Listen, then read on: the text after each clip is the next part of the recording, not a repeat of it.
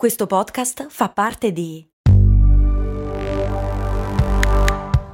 Voice Podcast Creators Company.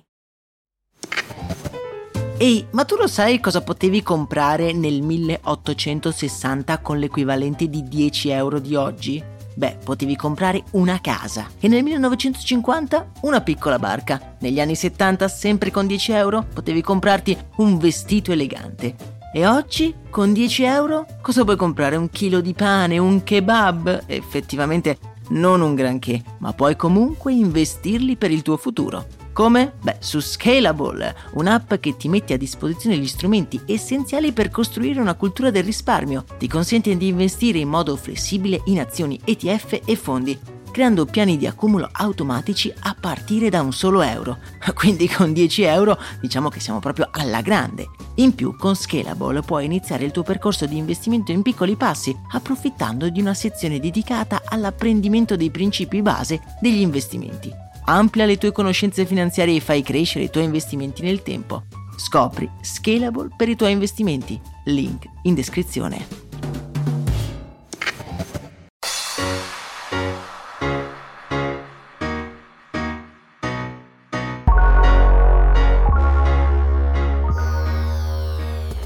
Bentornati amici ed amiche in questa nuova, nuovissima, scoppiettante, scintillante stagione di Brandy. Io sono carichissimo, è arrivato settembre, le ferie sono purtroppo finite, come ogni buona abitudine torna anche il podcast che vi tiene compagnia ogni mattina dal lunedì al venerdì raccontandovi qualcosa di curioso che poi potete vendervi come vostro alle macchinette del caffè in ufficio oppure con i parenti potete fare bella figura, prego eh. Io sono Max Corona e come da tradizione non possiamo non cominciare la settimana raccontando la storia che si nasconde dietro uno di quegli oggetti che abbiamo davanti agli occhi tutti i giorni. Oggi voglio raccontarvi la storia dei caratteri, dei font, perché esistono diversi font e soprattutto quali sono le storie che si nascondono dietro una cosa che a tutti gli effetti potrebbe sembrare inutile.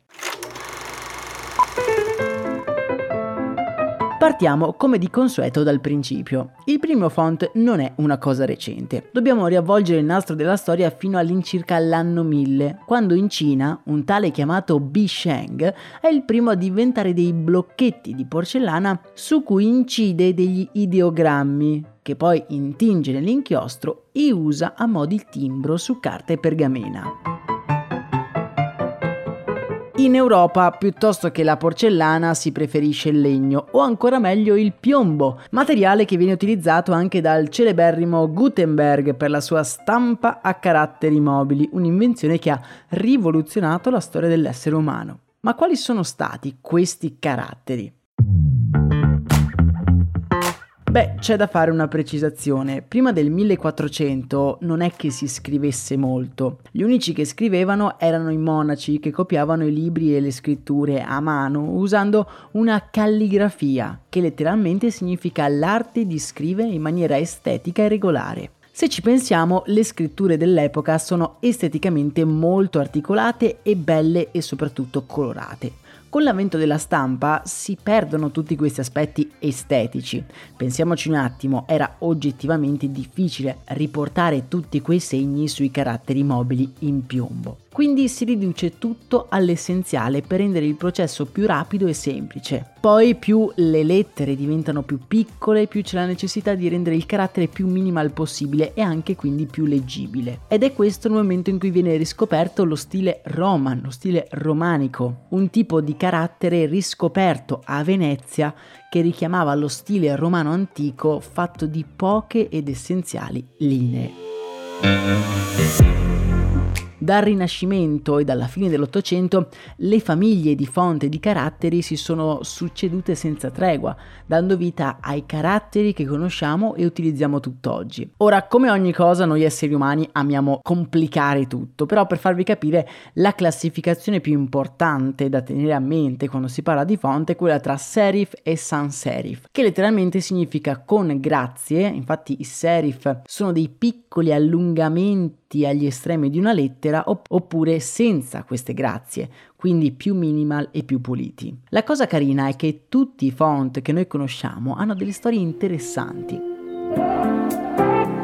Per esempio il Times New Roman, la superstar assoluta di ogni mia relazione, nasce da un piccolo litigio.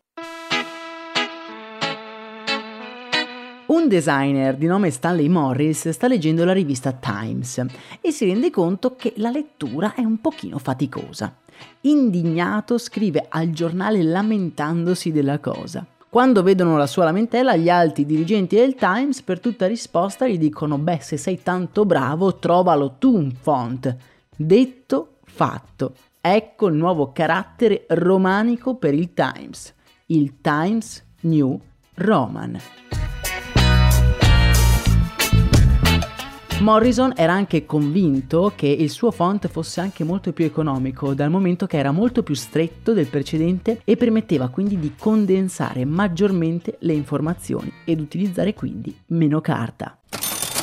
Altra storia interessante è racchiusa dietro il font Bodoni, considerato il più elegante di tutti e inventato nel 1798 dall'italiano Giambattista Bodoni. Tra l'altro è anche usato da molti brand per la sua eleganza, uno fra tutti è Calvin Klein, che è praticamente un Bodoni fatto e finito. Nella storia del marketing i font sono stati molto importanti perché trasmettono una certa personalità, e il primo a rendere pubblica la scelta di un font è stato Steve Jobs.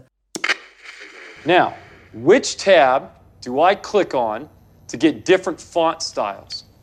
Jobs era un grande appassionato di tipografia fin dai tempi del college e in un'era in cui nei computer c'era solo un tipo di font, lui era convinto che per i consumatori fosse un valore aggiunto scegliere il proprio font preferito e inserisce quindi la possibilità di scegliere un font nei primi computer Apple. Da quel momento poi i font diventano una cosa super popolare e lo stesso Microsoft eh, inserisce dei font nei primi computer scegliendone quattro di default, ovvero il Times New Roman, l'Arial, il Calibri e il Verdana. Ma qual è il vostro preferito? Fatemelo sapere nei commenti qui sotto. Il mio preferito è il Calibri perché secondo me è sia pulito ma anche un po' simpatico, non troppo come il Comic Sans. Intanto che rispondete io vi do appunto appuntamento domani, vi ricordo di iscrivervi al canale podcast e di condividere la puntata con amici e colleghi. Un abbraccio e un saluto dal vostro Max Corona.